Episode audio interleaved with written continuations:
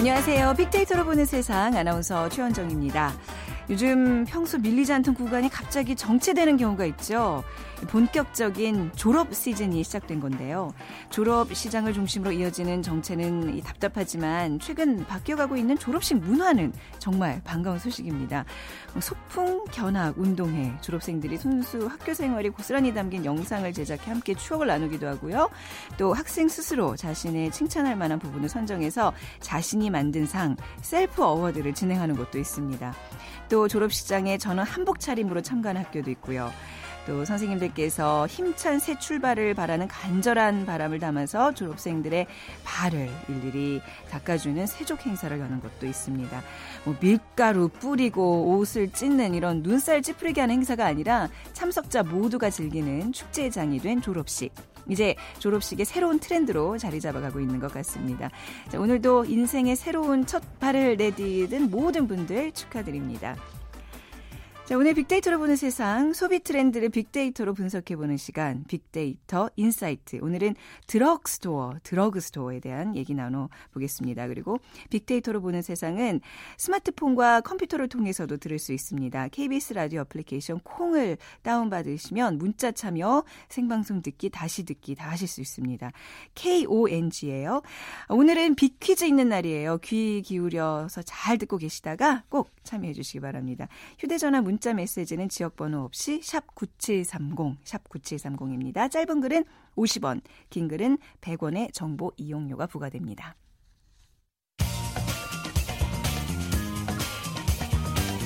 hot click 이슈 설왕설래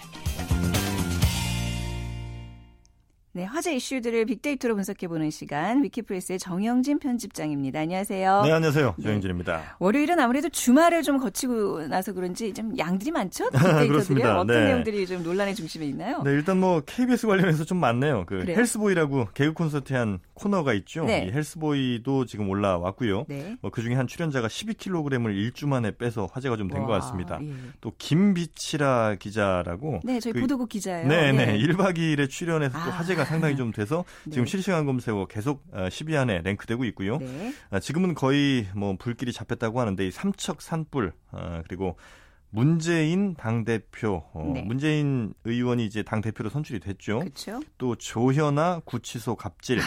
아, 구치소에서도 갑질을 하셨나요? 네, 뭐 네. 뭐 변호사를 네. 뭐 계속해서 어, 음. 면회를 하면서 뭐 에, 구치소 안에서 생활은 거의 하지 않았다 이제 이런 네. 얘기가 나오고 있고요. 또 관련해서 또 박창진 사무장 얘기도 있습니다. 네. 박창진 병가 지금 19일까지인가 병가를 또다시 냈다고 하죠. 네. 상당히 그 아주 살인적인 스케줄 때문에 몸이 상당히 좀 안 좋아졌다는지 이런 얘기가 나오고 있고요. 네.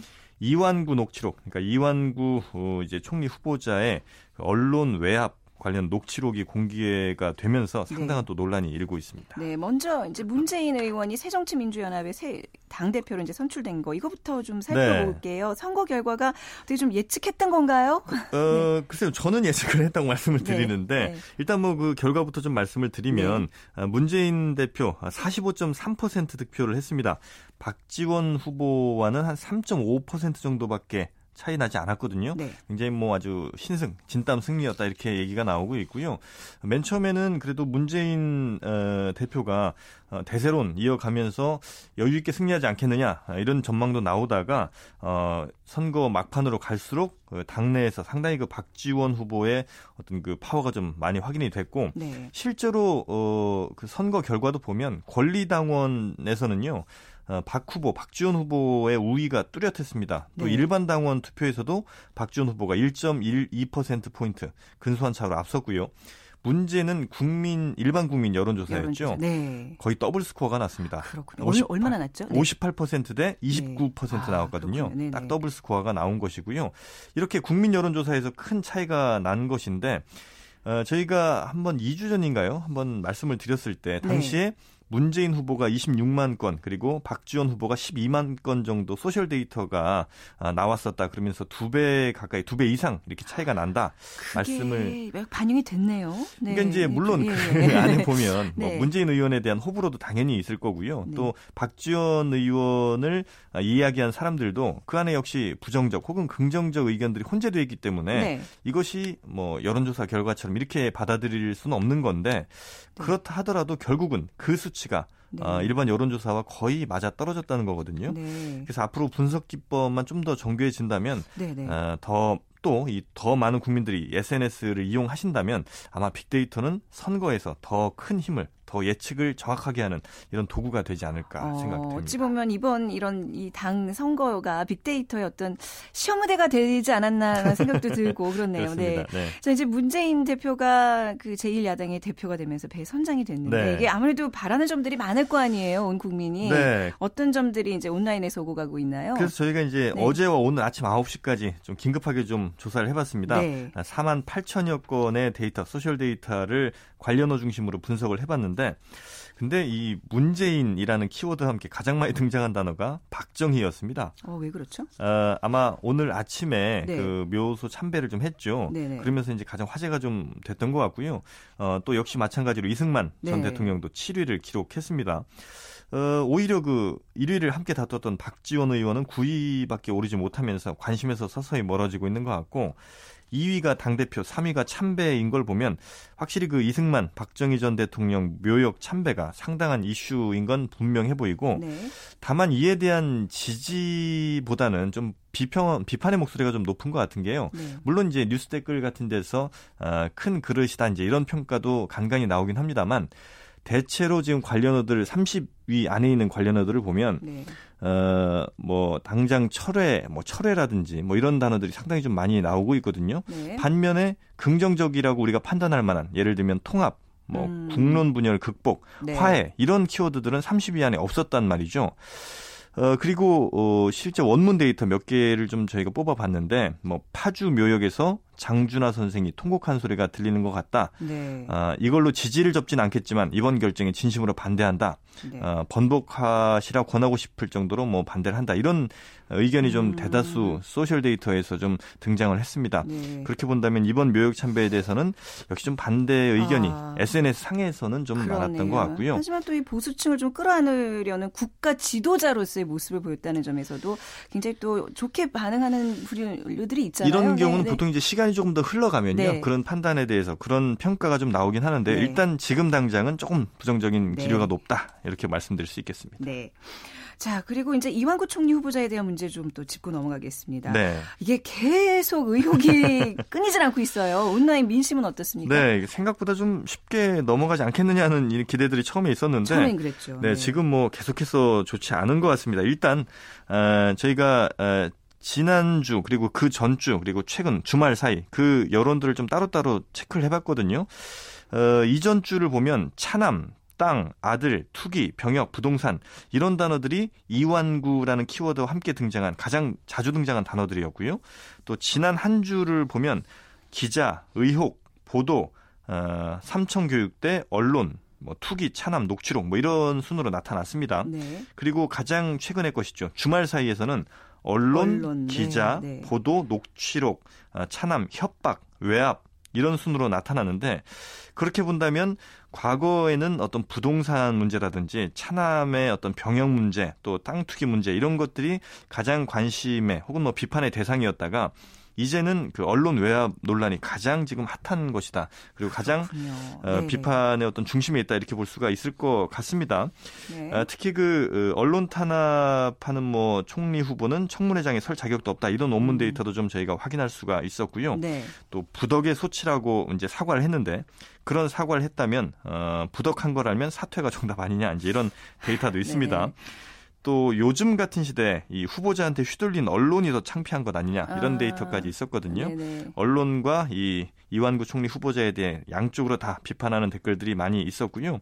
하여튼 4만 3천여 개 SNS 데이터, social 데이터가 어제와 오늘 아침 9시까지 이렇게 확인이 됐고 네. 총 11만 3,404개의 어, 데이터들이 검색이 됐습니다. 뭐 그동안도 그랬지만 총리 후보와 언론의 이런 팽팽한 긴장감은 어떻게 보면 좀 건강한 모습이라고도 할 수 있을 텐데 근데 앞에 세 명의 총리 후보 가 낭만 상태에서 네. 사실 국민들이 좀 지쳤어요. 근데 말, 많이 그렇다면 빅데이터로 이번에 네. 이제 이완구 후보자가 청문회를 통과할 수 있을지 없을지 혹시 어려운 부탁입니다. 예. 예상이 가능한가요? 글쎄 물론 지금 지명자의 네. 의지 그리고 또 정치권이 뭐 선택할 문제이기 때문에 예단할 수는 없습니다만 과거 문창극 또 안대희 지명자의 사퇴 수순을 좀 되짚어 보면 네. 그러니까 그때 당시에 부정적 여론의 크기 그리고 그 질, 얼마나 부정적 여론이 컸는지 또 네. 강한지에 따라서 어떤 정치권 그리고 본인의 어떤 부담도 분명히 있을 거기 때문에 네. 이걸 한번 좀 잠깐 비교를 좀 해드리자면 어, 저희가 한번 그 이완구 후보자에 대해서 어, 빅데이터 분석을 한번 한 적이 있습니다. 네. 아, 2주 전이었는데 그때 37대 63의 비율로 부정적 비율이 좀 높긴 했지만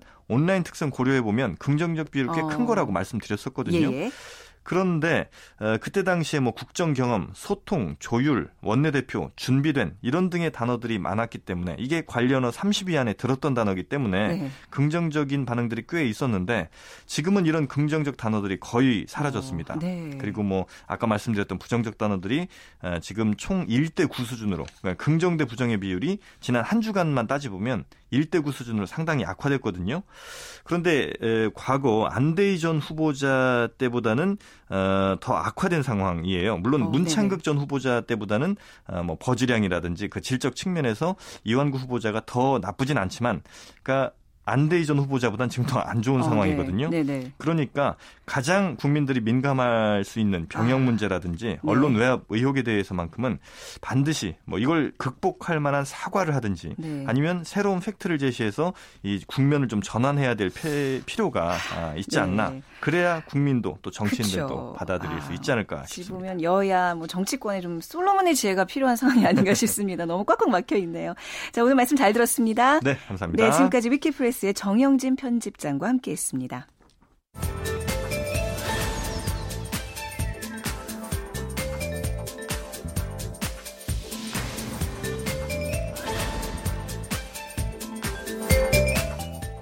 청취자 여러분의 참여로 함께하는 빅데이터로 보는 세상 오늘 빅퀴즈 있는 날입니다. 자, 잘 들어주시기 바랍니다. 소비자가 직접 온라인을 통해서 외국산 제품을 구매하는 것을 해외 직구라고 하죠. 최근에 급격히 늘고 있다고 이제 저희 프로그램 통해서도 말씀드렸는데 그렇다면 반대로 우리 물건을 온라인으로 외국인에게 파는 것은 무엇이라고 할까요?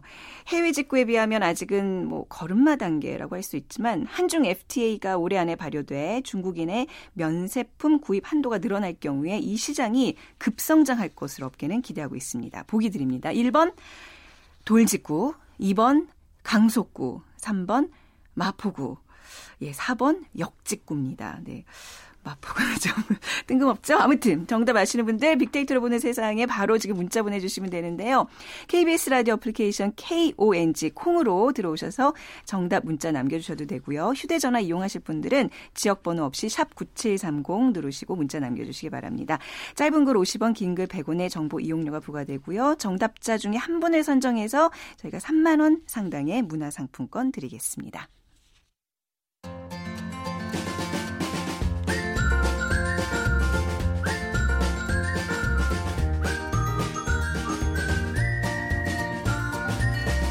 마음을 읽는 트렌드가 보인다. 빅데이터 insight.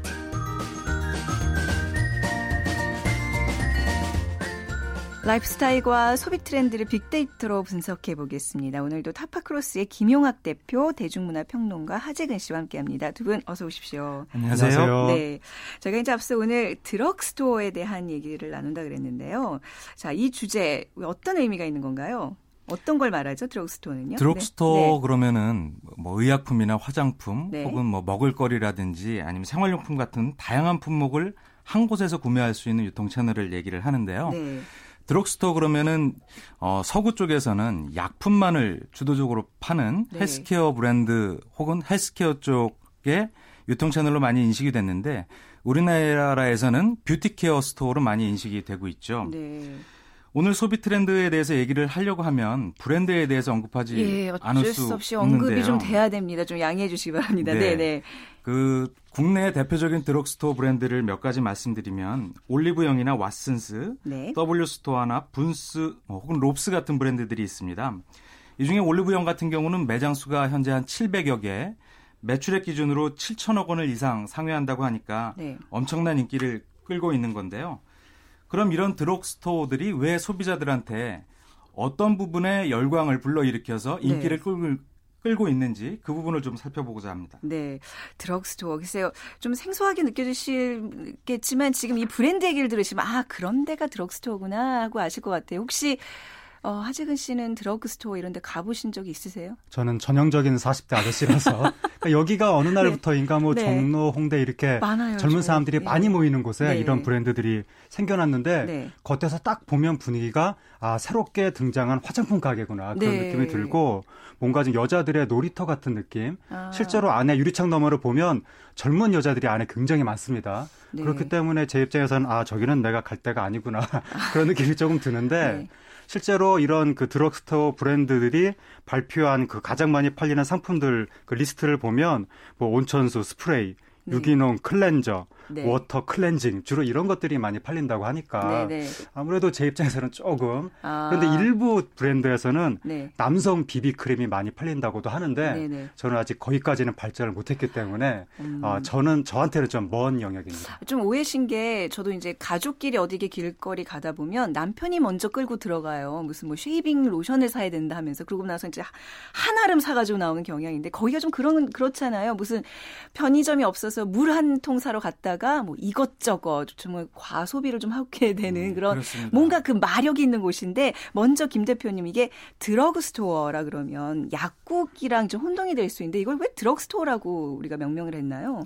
어, 서구의 업체에서는 네. 어, 최원정 아나운서 말씀처럼 네. 약국을 주로 많이 팔았죠. 네. 근데 국내에서도 어, 약품들이 많이 진열이 되어 있었는데 네. 국내 소비자의 특성을 감안을 해서 약품 외에 다양한 연관 제품들을 비치해 놓고 네. 팔게 된 업태라고 이해를 하시면 될 것 같습니다. 네.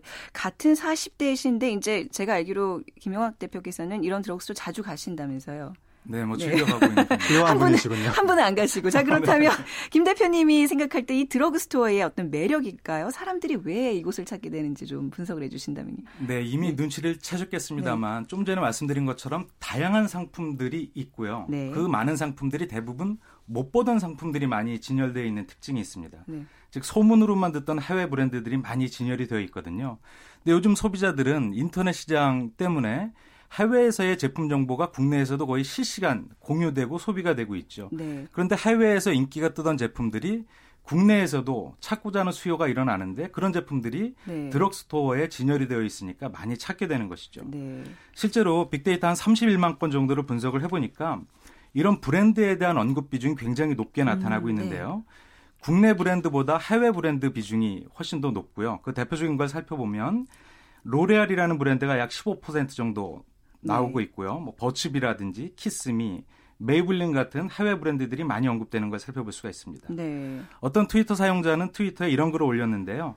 블리스는 롭스에도 입점이 되어 있더라. 그런데 림머신은 아직 판매하는 곳이 없어서 아쉽다. 이런 네. 얘기를 하고 있습니다.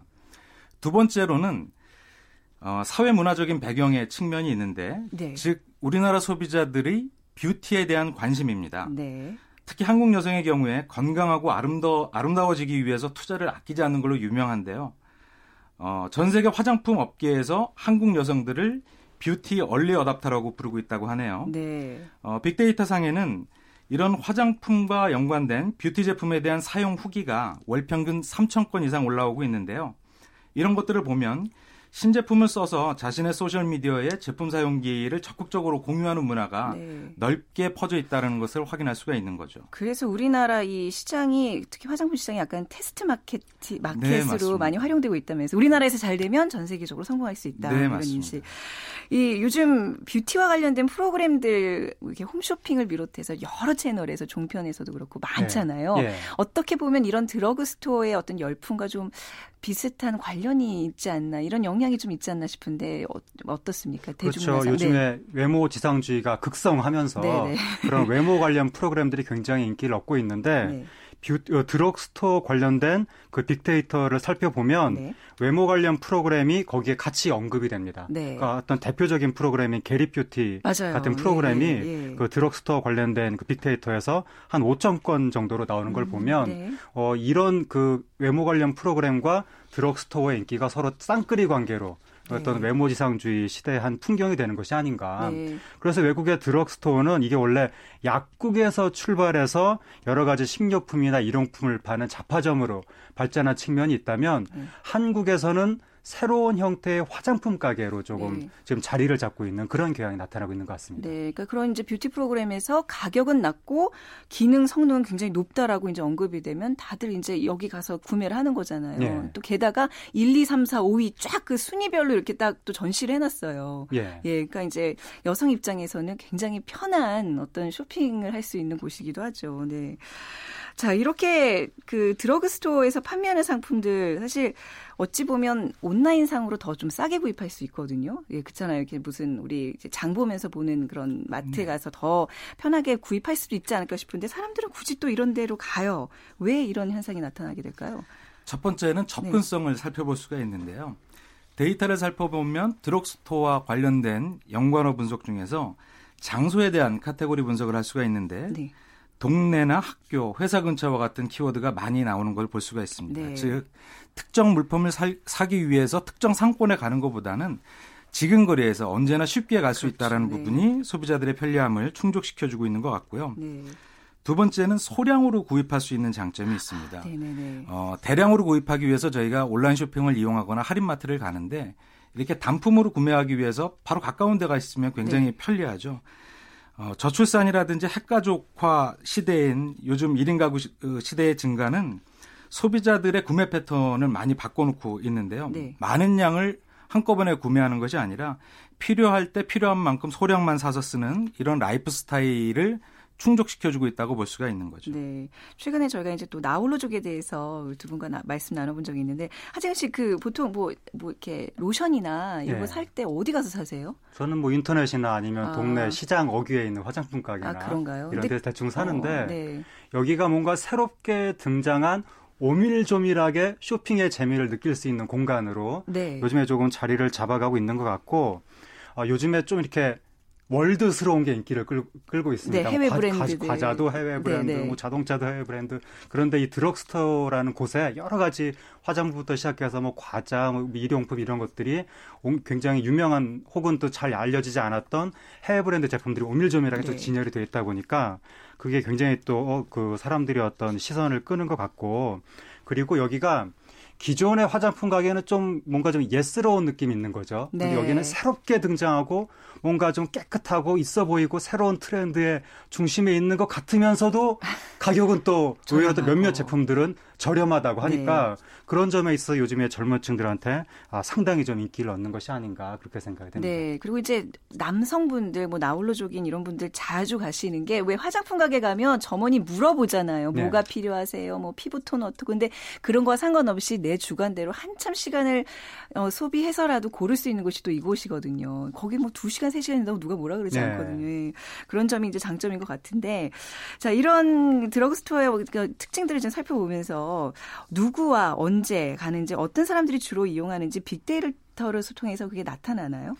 어, 드럭스토어를 이용하는 네. 사람들의 구매 패턴을 한 문장으로 요약을 해보면 네.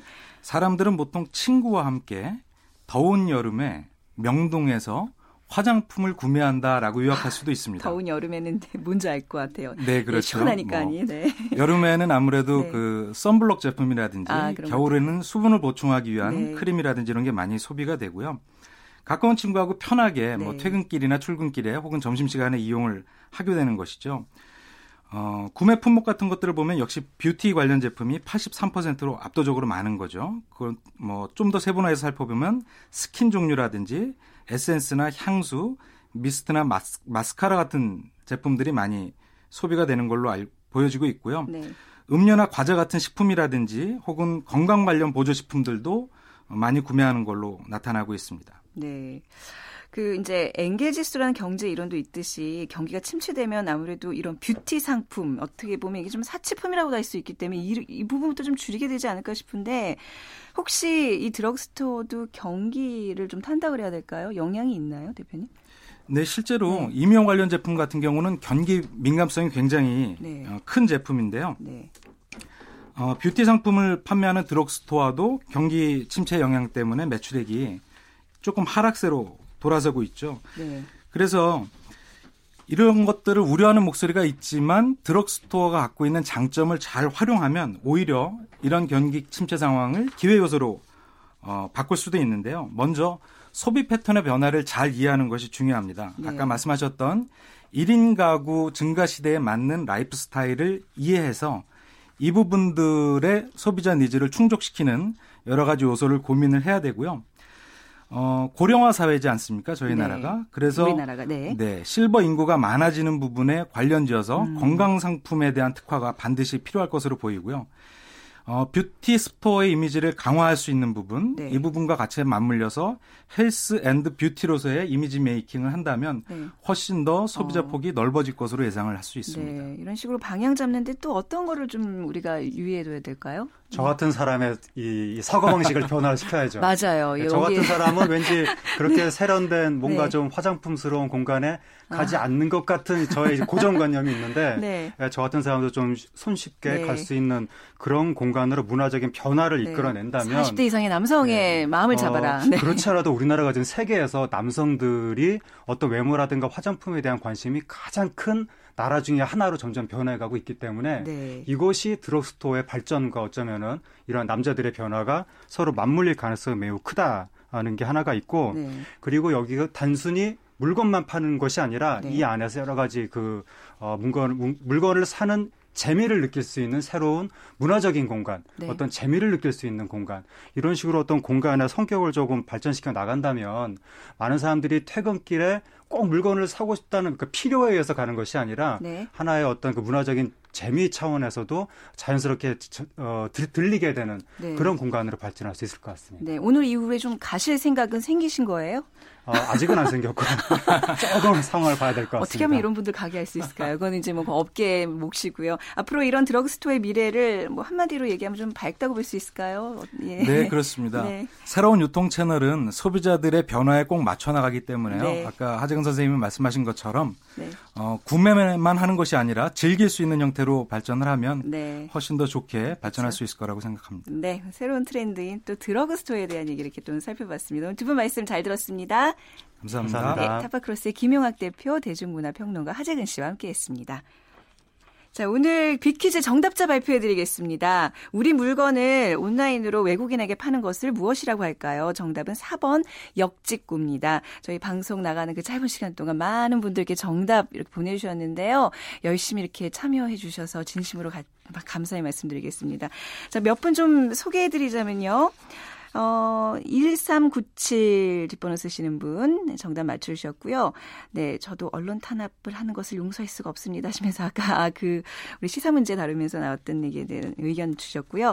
6306님 컴퓨터나 스마트폰의 단수 기능만 사용할 줄 알고 아직 해외 직구 안 해봤습니다 하셨어요. 저도 사실 아직 안 해봤거든요. 네, 아무튼 좀 이것도 뭐 추세라고 하니까 좀 관심 가져봐야 되겠습니다. 그리고 0028님 불경기의 역직구가 좀 활성화되 되어서 경기에 도움이 되었으면 합니다.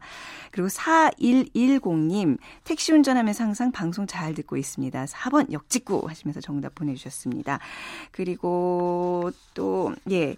어, 어떤 분께서 콩 게시판인가요? 아, 문자로 주신 분이군요. 우리나라 상품이 위상이 좀 많이 높아졌으면 좋겠습니다. 6133님. 그리고 3965님, 건강 때문에 직장 퇴직하고 방송 듣는데 참 유익한 방송입니다. 채널 고정입니다. 하셨어요. 어, 이렇게 요즘 방송 듣는 분들이 좀 늘어나서 좀 기쁘네요. 그리고 7606님, 요즘 가장 관심이 되는 부분이 교육입니다. 교육 트렌드에 대한 빅데이터 방송 부탁드립니다. 하셨어요. 아, 그렇군요. 저희가 교육에 대한 얘기 좀 그동안 많이 못했는데 앞으로 좀 준비하도록 하겠습니다.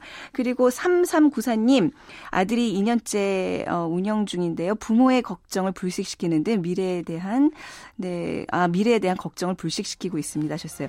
뭐를 운영 중이신지는 잘 모르겠는데 아무튼 우리 아, 역직구 온라인 쇼핑몰을 운영하고 계시다는 말씀이군요. 네, 이분께 오늘 당첨 문화상품권 드리도록 하겠습니다. 3394님이었습니다.